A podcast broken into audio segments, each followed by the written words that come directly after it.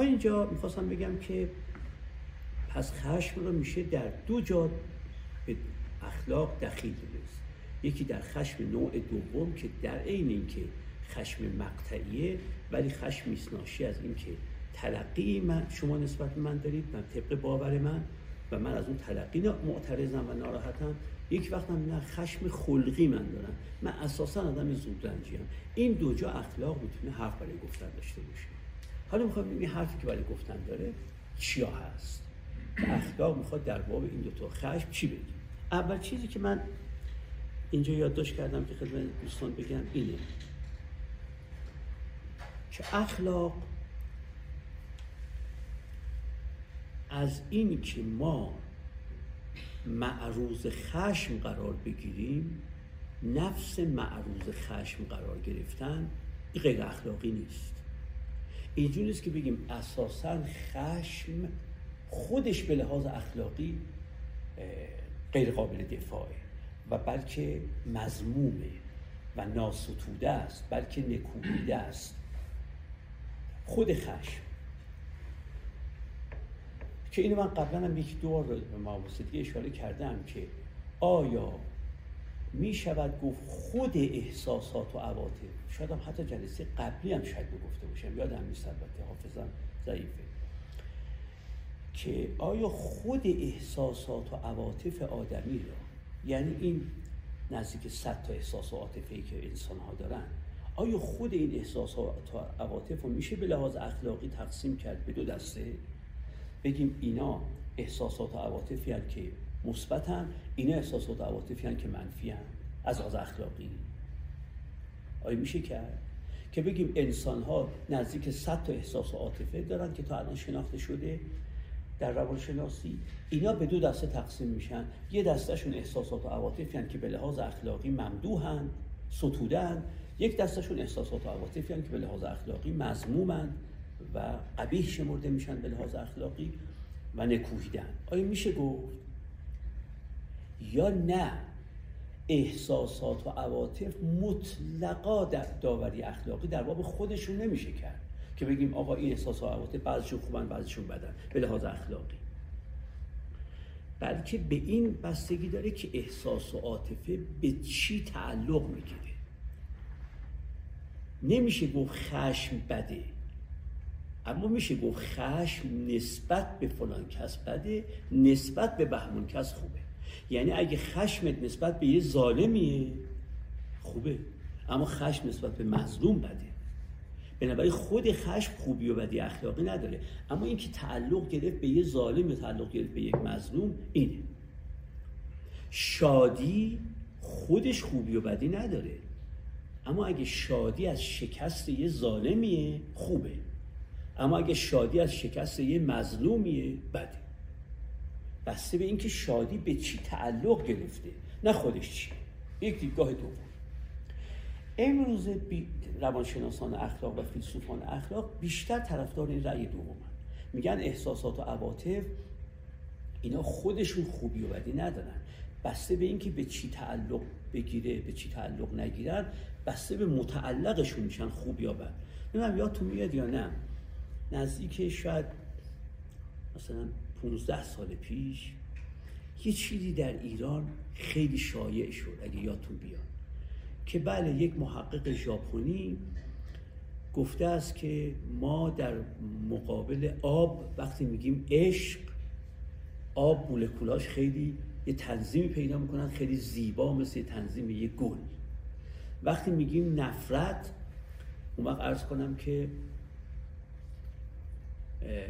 گفته میشه که این مولکول های آب یه حالت بدرنگ و بد ببخشید میگم بدرنگ بد شکلی پیدا می‌کنن. یعنی چینششون یه چینش نامطلوب میشه نادل پسند میشه. و خب می‌خواستم بگم ببینید عشق که چیز خوبیه این ارز کنم که حتی آب هم نسبت به عشق واکنش مثبت نشون میده ولی مثلا نفرت چون چیز بدیه هم نسبت به نفرت واکنش منفی نشون میده. یادتون بیاد. حتی یادم میاد که در دانشگاه صنعتی شریف یکی دو تا دانشجوی پروژه ای رو با استادشون گرفته بودن که این رو در مورد در ایران هم خودشون آزمون بکنن. من هم وقت یک سخنرانی یادم میاد داشتم و گفتم که این به نظر من به هشت دلیل یه خرافه است. به تمام من و بعدم اتفاقا معلوم شد که خود ای در کار بوده و کار با ببینید یک پیش فرض این حرف می‌دونید چی بود؟ اینکه گویا خود عشق مثبته و خود نفرت منفی. با اینکه عشق به حقیقت مثبته اما اگه شما به جای که عشق به حقیقت داشته باشی عشق به خرافه داشته باشی. عشق به ظلم داشته باشی منفی. فکر می‌کردن خود عشق به لحاظ اخلاقی اصلا خود عشق چیز مثبتیه. و خود نفرت چیز منفیه. و هم گفتن خب ما گفتیم عشق و شکفت از هم اون مثلا مولکول های آب به همون صورت. و این پیشفرض داشت. خب خود این پیشفرض غلطه. عشق بسته به که عشق به چه چیزیه؟ یه کسی عشق داره به هیتلر. عشق داره به نمی‌دونم استالین. یکم عشق داره به گاندی. این که عشق تو به کی تعلق می‌گیره مهمه. وگرنه آدم می‌تونه عشق به حقیقت داشته باشه که بسیار مثبته و عشق به خرافه هم داشته باشه که بسیار منفی. بنابراین خود احساسی که اسمش می‌ذاریم عشق مثبت و منفی نداره خب حالا برگردم به خشم. خشم خودش بنابراین این تلقی خشم خودش به لحاظ اخلاقی منفی نیست. مثبت هم نیست خونساست. بسته به اینکه به چه چیزی تعلق می‌گیره. توجه می‌کنید بسته به اینه که مثبت یا منفی میشه. نه اینکه بگیم خود خشم. اتفاقا ما در ادبیات هم دینی ادیان و مذاهب هم در ادبیات عرفانی و هم در ادبیات فلسفی. در هر سه ادبیات ما تعابیری مثل خشم مقدس داریم. خشم ها ولی مقدس. با اینکه خشمه ولی خشم مقدسه. چرا؟ چون متعلقش در خور خشم واقعا متعلقش از دیدگاه اخلاقی به تمام معنا در خور خشمه بنابراین اگه توی خشم پیدا کردی خشم مقدس هم هست. شما دقت بکنید که اگر شما یک انسان دوست به تمام معنا باشید و من یه آدمی باشم به تمام معنا سنگدل و بیرحم حالا ما دوتا در منظر و مرعامو داره یه کسی ظلمش میشه. کدوم اون خشم پیدا می‌کنه؟ اونی که انسان دوسته خشم پیدا می‌کنه از اینکه دیگری داره پیش ظلم میشه. من که سنگ دلم هیچ ککم من نمیگز خب بنابراین من معروض خشم نشدم اما شما معروض خشم شدید. کدوم اون بهتره؟ شما که معروض خشم شدید به لحاظ اخلاقی مستحسنید یا منی که هیچ خشمی آرزم نشد؟ شما که از لحاظ اخلاقی شما که از لحاظ عاطفی معروض خشم شدید از لحاظ اخلاقی خیلی سطحتون بالاست. یه کسی ممکن نسبت به کشته شدن یه مورچه هم خشم پیدا کنه. خشم ها و من نسبت به کشته شدن یه گوسفندم خشم پیدا نمی کنم نسبت به کشته شدن یک انسان هم ممکنه خشم پیدا نکنم اما اتفاقا شما که خشم پیدا کرده اید داره فضیلت اخلاقی. نه من که اصلا آب از آب در درونم تکون نخورده میگم هر کشته شد شد شد حیوان باشه انسان باشه. خب بنابراین خشم به لحاظ اخلاقی خودش نمیشه گفت قبیهه یا از اون طرف هم نمیشه گفت که مستحسنه بلکه خونساست اما پس به چه اعتباری اخلاق می‌تونه در باب خشم سخن بگه؟ به چند اعتبار؟ اعتبار اول. اعتبار اول اینه که خشم به من و تو می‌گوید که کاری باید کرد.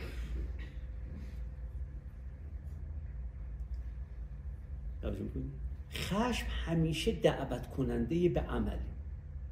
تا در شما نسبت به من خشم پدید بیاد خود خشمی که در درونتون نسبت به من هست این شما رو داره دعوت می‌کند به عمل. یعنی خشم به زبان حال میگه فلانی کاری باید کرد. کاری باید بکنی.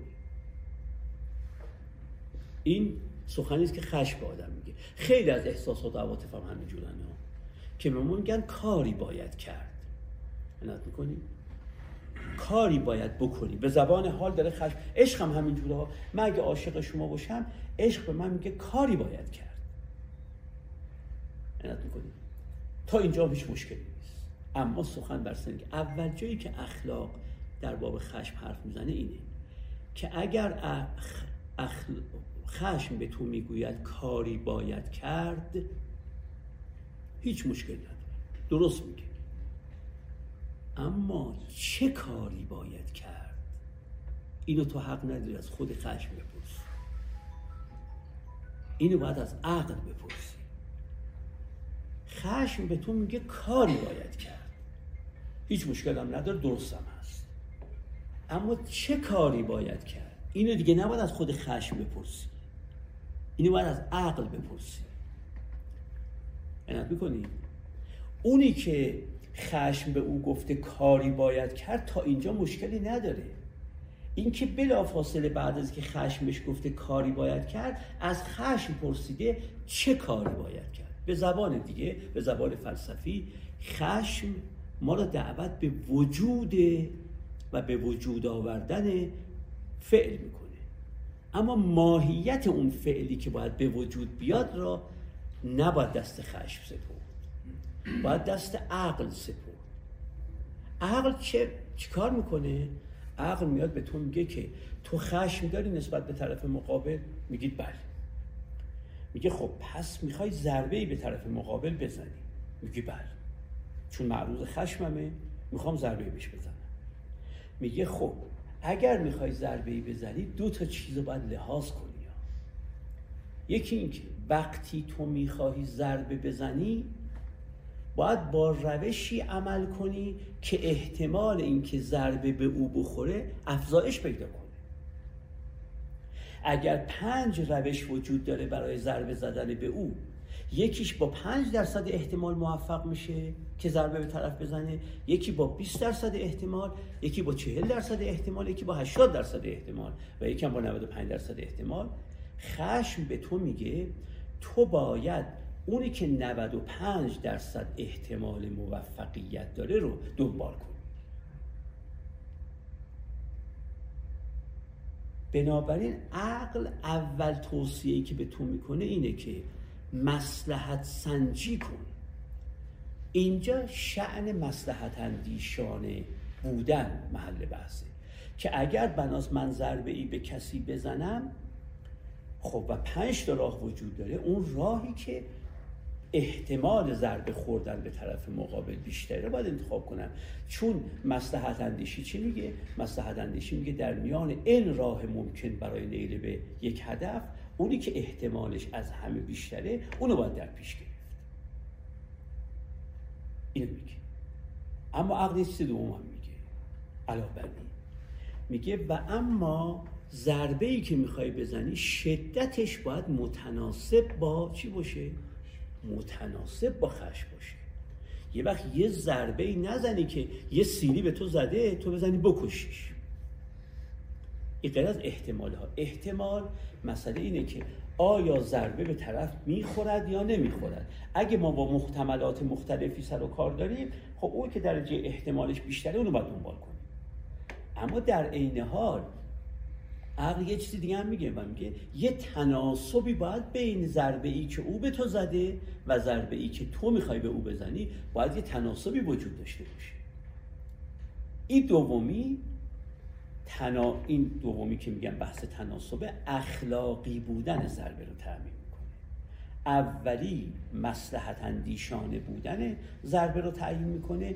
دومی اخلاقی بودن را. چرا؟ چون اگر شما سیلی به من زده اید و من معروض خشم شده ام و حالا زدم شما رو کشتن دیگه کشتن اخلاقی نبود. چون اخلاق میگه یه تناسبی باید وجود داشته باشه بین جرم و جریمه. اون یه سیلی به تو زده. خب تو یه خشم پیدا کردی ولی نمی‌تونی تو رو بکشیش. بنابراین عقل دو تا کار می‌کنه. خشم این دو تا کار نمی‌کنه. خشم به تو میگه کاری باید کرد. اگه از خودش بپرسی چی کار باید کرد میگه هم بیشترین ضربه رو بزن هم محتمل ترین ضربه رو بزن. توجه می‌کنید اما اخلاق به تو میگه اولا من عقل می‌فهمم محتمل ترین ضربه کدومه. عقل می‌تونه بفهمه از انتارایی که پیش پای من هست کدوم درصد موفقیتش بیشتره؟ چون مصلحت اندیشی با موفقیت سر کار داره. اما در عین حال عقل میگه در عین حال تو نمی‌تونی هر کار می‌خوای با طرف مقابل بکنی. اخلاقی هم باید باشه اون کاری که با طرف مقابل می‌کنی. بنابراین شدت واکنش که نشون میدی باید تناسب داشته باشه با شدت کنشی که اون شخص خشم انگیز در تو کرد. اون, کسی که خشم تو رو انگیخته است با تو چیکار کرد؟ تو باید یه تناسبی در اینجا وجود داشته باشه. این تناسب در واقع اخلاقی می‌کنه. و ما در هر کاری به تو نیاز داریم. در هر کاری از کارها چه بحث بحث خشم باشه چه هر بحث دیگری.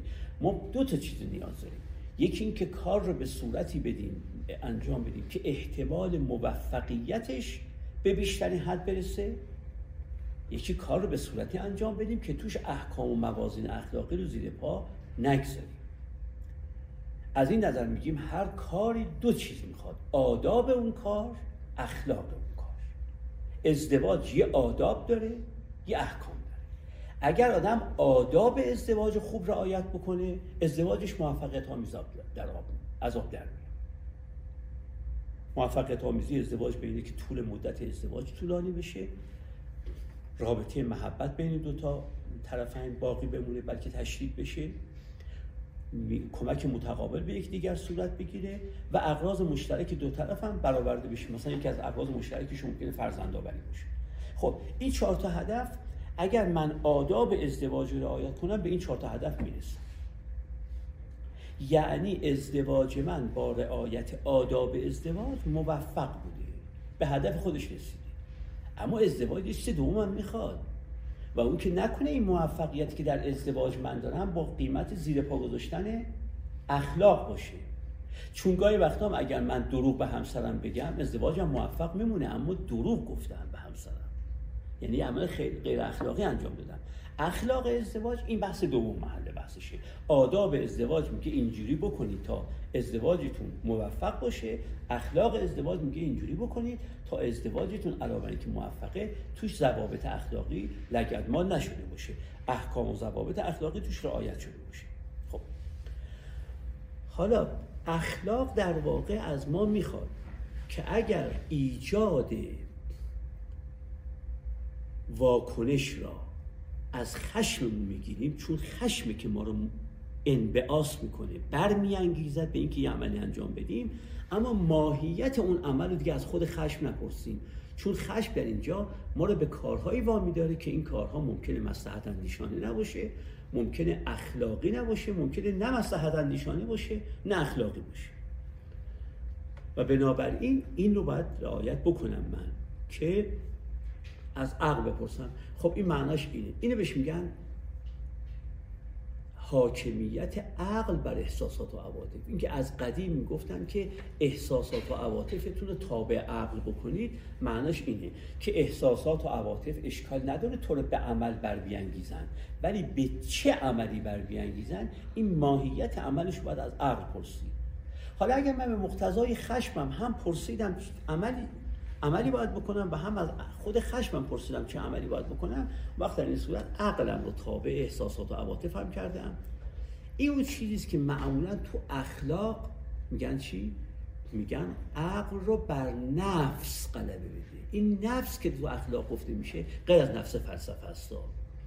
این عقل نفسی که در اینجا گفته میشه که آقا عقلتون رو حاکم کنید بر نفستون. نفس یعنی همون احساسات و عواطف. توجه می‌کنی. چون نفس می‌دونی که تو فلسفه فرق می‌کنه با اخلاق. تو اخ... فلسفه نفس یعنی یک ساحت غیر مادی که در آدمی وجود داره و حالا چیزایی در بابش گفته شده. که آیا ذاتا که غیر مادیه آیا فعلا هم غیر مادی یا فعلا غیر مادی نیست و ارتباطش با بدن چجوره و آیا از مقوله جوهره یا از مقوله اپیفنومن و عرض اوناش اون بحث اخلاقی نیست بحث فلسفیه که انگار یه ساحتی غیر از ساحت بدن هم در ما هست به نام ساحت نفس. این نفس نه بدی داره نه خوبی. اصلا بحث اخلاقی در بابش اما یه جا تو اخلاق میگن تابع نفستون نباشید. هوای نفس را تبعیت نکنید. نفستون رو تابع عقل قرار بدید. اونی که تو اخلاق گفته میشه نفس رو باید تابع عقل قرار داد یعنی همین. که تو از احساسات و عواطفت نپرس چه باید بکنی چه باید بکنم و از عقل بپرس احساسات و عواطف همین که تو رو برمیانگیزن به عمل دیگه کفایت می‌کنه. اما طرز عمل رو از عقل بپرس. خب این اولین در واقع چیزی که اخلاق در باب خدمت ارز کنم که خشم میگه. همون نکته دومی هم اخلاق در باب خشم میگه. پس نکته اول این بود که تو ماهیت عمل تو از, از خشم نپرس ماهیت عمل تو از عقل بپرس. وقتی از عقل می‌پرسی اون وقت هم به هدفت با درجه احتمال بالاتری می‌رسی و هم هم اخلاقی عمل می‌کنی. چون بعضی وقتا وقتی ما با خشم عمل می‌کنیم من بارها گفتم گفتم تو همین رابطه ایران و آمریکا هم که ما 44 سال گرفتارش هستیم من اصلا فرض رو بر این می‌گیرم که در تمام اختلافاتی که ما با آمریکا داریم حق با ما باشه. فرض رو بر این می‌گیرم. اینجور نیست ولی من فرض رو بر این می‌گیرم که در تمام موارد اختلافی بین ما و آمریکا حق با ما باشه. اما یک عاقل یک کسی که اخلاقی می‌خواد عمل بکنه اگر در یه موردی هم حق با او هست نمیگه من به هر قیمتی باید حق خودم رو احقاق بکنم. فرض کنید تو کوچه یه آدم ارز می‌کنم تنومند سه سینه خیلی قوی ورزشکار. بیاد یه تو گوش من بزن. خب مسلمه که ظلم من کرده. درسته؟ اما اگر من دیدم که این ظلم رو اگه بخوام پس بزنم یعنی اگه بخوام سیلی رو پس بزنم می‌زنه دست من میشکنه. خب این کار عاقلانه نیست دیگه. الان یه سیلی خوردم و ازش صرف نظر می‌کنم اون وقت باید از یه سیلی که خوردم پس زدم پس سیلی مسئله صاف شد اما حالا دست شکسته رو دستم بود. حالا میشه دست شکسته رو دست آدم بمونه؟ ولی خب بالاخره دستم مونده بنابراین وقتی که من می‌خوام حق خودم رو احراز بکنم باید اینم عقل به من بگه که حق تو به نحوی احراز بکن که یه حق گنده تری ازت خورده نشه. راجع می‌کنی؟ خب حالا زدم دستش رو شکستم دست اونم فرض شکسته خب می‌زنه من بنابراین صرف این که من دارای حقم که من اجازه نمیده که دفاع کنم از حق خودم. باید ببینم آیا این حق رو اگر گرفتم یه حق بزرگتری از من گرفته نمیشه مسلوب نمیشه از من سلب نمیشه از من؟ حالا تو این 44 سال همین داستانه که ما فرضم می‌کنم تمام حقها با ما بوده. ولی ما یه جوری رفتار کرده ایم که نه فقط اون حقها استیفا نشد بلکه از حقوق خیلی خیلی خیلی بیشتری هم ما محروم شدیم. یعنی مثل همون آقای شدیم که به غلامش گفته بود سر منو ببر و بنداز تو باغچه خونه همسایه. تا فردا بیان همسایه رو ببرن دادگاه به عنوان قاتل من اعدامش کن آخه بابا تو یه ضربه به خودت مسلم می‌زنی که شاید ترکشش به همسایه بخوره و شاید هم نخوره. ولی به خود ضربه رو قطعا زده ای دیگه. خود تو از حیز انتفاع ساقط کرده ای. حالا فردا برن حالا اینو ببینن. میگن اولا اگر این قاتل بود که سر, سر مقتول خودشو درست وسط باخچهشو نمیداخت حتما یه جایی خلو خفت می‌کرد. درسته؟ و بعد حالا معلوم نیست که هر جا سر پیدا میشه قاتل هم همونجا ساکن باشه. خیلی جاها سری پیدا میشه قاتل جدگی زندگی می‌کنه خیلی جاها قاتل زندگی می‌کنه سر پیدا نمیشه. همه اینا هم که طی بشه تازه ممکنه قاتل بره همسایه تو بره رشوه بده به قاضی و حکم به نفع خودش برگردون توجه می‌کنی؟ تو هزار احتمال رو در نظر نمی‌گیری ولی قطعا سر خودتو می‌بری این به خاطر که من خشمم داره به من میگه چی کارم بکن. اما اگه اقلانیتی در کار باشه این دیگه در واقع نخواهد. اما یک من نکته دومی هم وجود داره. جای دیگری که اخلاق داوری می‌کنه این که وقتی کسی می‌خواد از خشم خودش رو مبنای عمل قرار بده و کاری انجام بده باید این کار یقینی باشه که باور تو نسبت به طرف مقابل درسته. ببینید من فکر می‌کردم شما من انسان پستی می‌دونید. آیا واقعا شما رو انسان پستی می‌دونید؟ تو باور داری که دیگری انسان پستیت می‌دونه و خشم پیدا کردی ولی بخوای نسبت به او یه واکنشی نشون بدی. اما از کجا می‌دونی که باور تو درباره باور او نسبت به خودت با باور او نسبت به خودت با هم انتباق داره یعنی من باور دارم که باور شما نسبت به من اینه. آیا این باور من نسبت به باور شما نسبت به خودم؟ با باور شما نسبت به خودم یکیه. ممکنه من فکر می‌کنم شما منو خائن به وطن می‌دونید ولی شما منو خائن به وطن نمی‌دونید. ممکنه من فکر می‌کنم که شما می‌خواید بیزینس منو عرض می‌کنم برشکسته بکنید. شاید شما همچین اراده ای ندارید. بنابراین مسئله دومی که اخلاق محل بحثش هست اینه که تو همیشه با وساطت باور خودت داری درباره دیگری حرف می‌زنی و می‌خوای حالا به خاطر خشمت واکنش نشون بدی. آیا این باور یقین داری که مطابق با واقعه یا نه؟ درسته؟ حالا این باور نسبت به باورهای شما می‌تونه باشه نسبت به احساسات شما نسبت به خودم می‌تونه باشه و نسبت به اراده و نیت شما نسبت به خودم. نسبت به هر ستایی من یه باوری داشتم و به مقتضای این باور خشم بر من پدید اومده. آیا این باور مطابق با واقع یا نه؟ خب حالا بحث در اینجا این هست که من از کجا بفهمم باور من مطابق با واقع یا نه؟ یعنی مثلا من باور دارم که شما مرا دوز می‌دید. و این منو به خشم آورده حالا از کجا بفهمم شما آیا واقعا منو دوز می‌دونید یعنی خشمم به جاست یا نه؟ از کجا باید بفهمم؟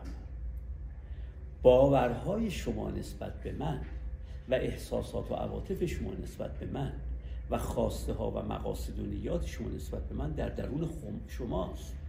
و من چجوری می‌تونم نقب به درون شما بزنم؟ درسته؟ چون من فقط گفتار و کردار شما در منظر و مرعای منه. ولی اون ستای درونی که در منظر و مرعای من نیست. یعنی من معتقدم شما منو دوز می‌دونید. باورتون. خب حالا می‌خوام ببینم که آیا واقعا شما منو دوز می‌دونید یا نه. خب من که از باور شما خبر ندارم. از کجا بفهمم که آیا باور شما نسبت به من همینه که خودم من فکر می‌کنم یا همین نیست؟ به زبان ساده اصلا تفکیکی که بین ذهن و رفتار می‌کنن اینه که ذهن در اختیار فقط خود صاحب ذهنه. اما رفتار آدمی در اختیار دیگران هم هست. یعنی شما از باورهای من هیچ خبر ندارید. از احساسات و عواطف منم هیچ خبر ندارید. و از خواسته ها و اراده ها و نیات منم هیچ خبر ندارید. این سه تا ساحت سه تا ساحت ذهن منه. این ستا که در اختیار خودمه فقط. این ستا رو من فقط محرمشم. فقط من ازش مطلعم. شما از این دوتا یا ستای بیرونی من فقط باخبر میشید یعنی از گفتار من و از کردار من و از زبان بدن من. حالا اگه زبان بدن رو جزو کردارم بدونیم که میشه دوتا دیگه بسته به اینکه زبان بدن جزو کردار بدونیم یا جزو کردار ندونیم. شما فقط از گفتار من با و از کردار من با و از زبان بدن من با با اینکه من خواستم ببینم آیا شما باوری نسبت به من دارید منفی؟ یا یک احساس و عاطفه نسبت به من دارید منفی؟ یا یک خواسته منفی نسبت به من دارید یا نه؟ اگه گفتار و کردارتون محل بحث بود که گفت کردار مثل همون سیلی که به من زدی اون مشکلی نبود. خب سیلی به من زده بودی دیگه. منم معروض خشم قرار می‌گرفتم و واکنش نشون می‌دادم.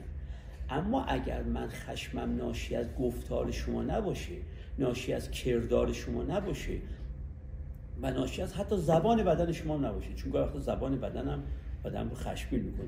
میگم فلانی به من نیشخند زد. خب فاصله نیشخند و پوسخند و نوشخند و لبخند و اینا کمه. ولی خب گاهی وقتا من می‌فهمم که شما من نیشخند زدید نه نوشخند. پوزخند زدید نه نوشخند. تلخخند زدید توجه می‌کنید خب اینا زبان بدنه. خب اینا ممکنه منو به خشم بیاره. اما خب بالاخره اگه از مقوله کردار یا گفتار یا زبان بدن باشه می‌تونم من بگم آقا در منظر و مرای خودم بود دیدم.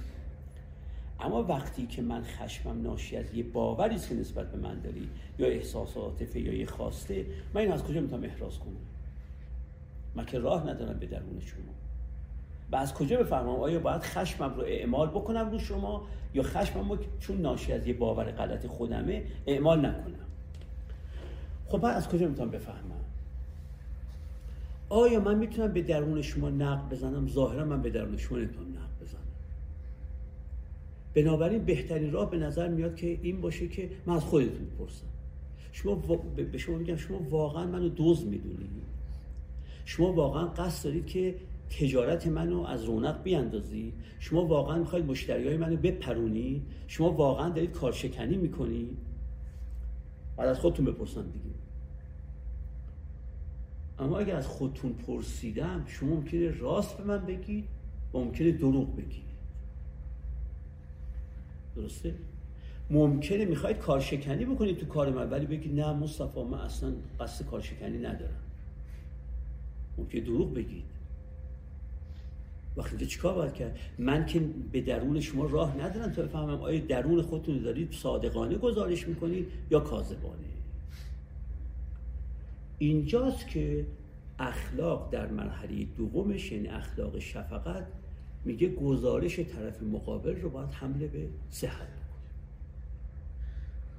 اگه دروغ هم میگه اگه میگه من قصد کارشکنی در کارتون نداشتم ولی دروغ هم بگه تو اینو حمله به صحت بکن. چرا؟ چون اخلاق کفش عدالته. بعد از اخلاق نوبت شفقته. و من بنابراین الان باید با شفقت با شما رفتار بکنم. شاید هم شما واقعا قصد کارشکنی داشته اید ولی اگه خودتون میگید قصد کارشکنی نداشتم ولی دروغم میگید من که راست و دروغش نمی‌فهمم. بنابراین دروغ شما رو هم باید فرض بگیرم که راسته. راست اگه گفته باشید که خب واقعا هم راست گفته اید اما اگه دروغ هم گفته باشید چون من خبر ندارم که راست گفته اید یا دروغ دروغ رو هم باید راست بدونم. خلاصه هر چه میگید باید راست بدونم. چه فعل واقع راست باشه چه دروغ. و بنابراین کار دومی که اخلاق با خشم می‌کنه اینه که میگه در این گونه موارد باید خشمت از بین بره. باید ترتیب اثر به خشمت ندی. چون طرف مقابل راه به درونش نداری و بنابراین هر چه راه به درونش نداری باید حمله به احسان بکنی. برای اینکه اخلاق اقتضای شفقت داره.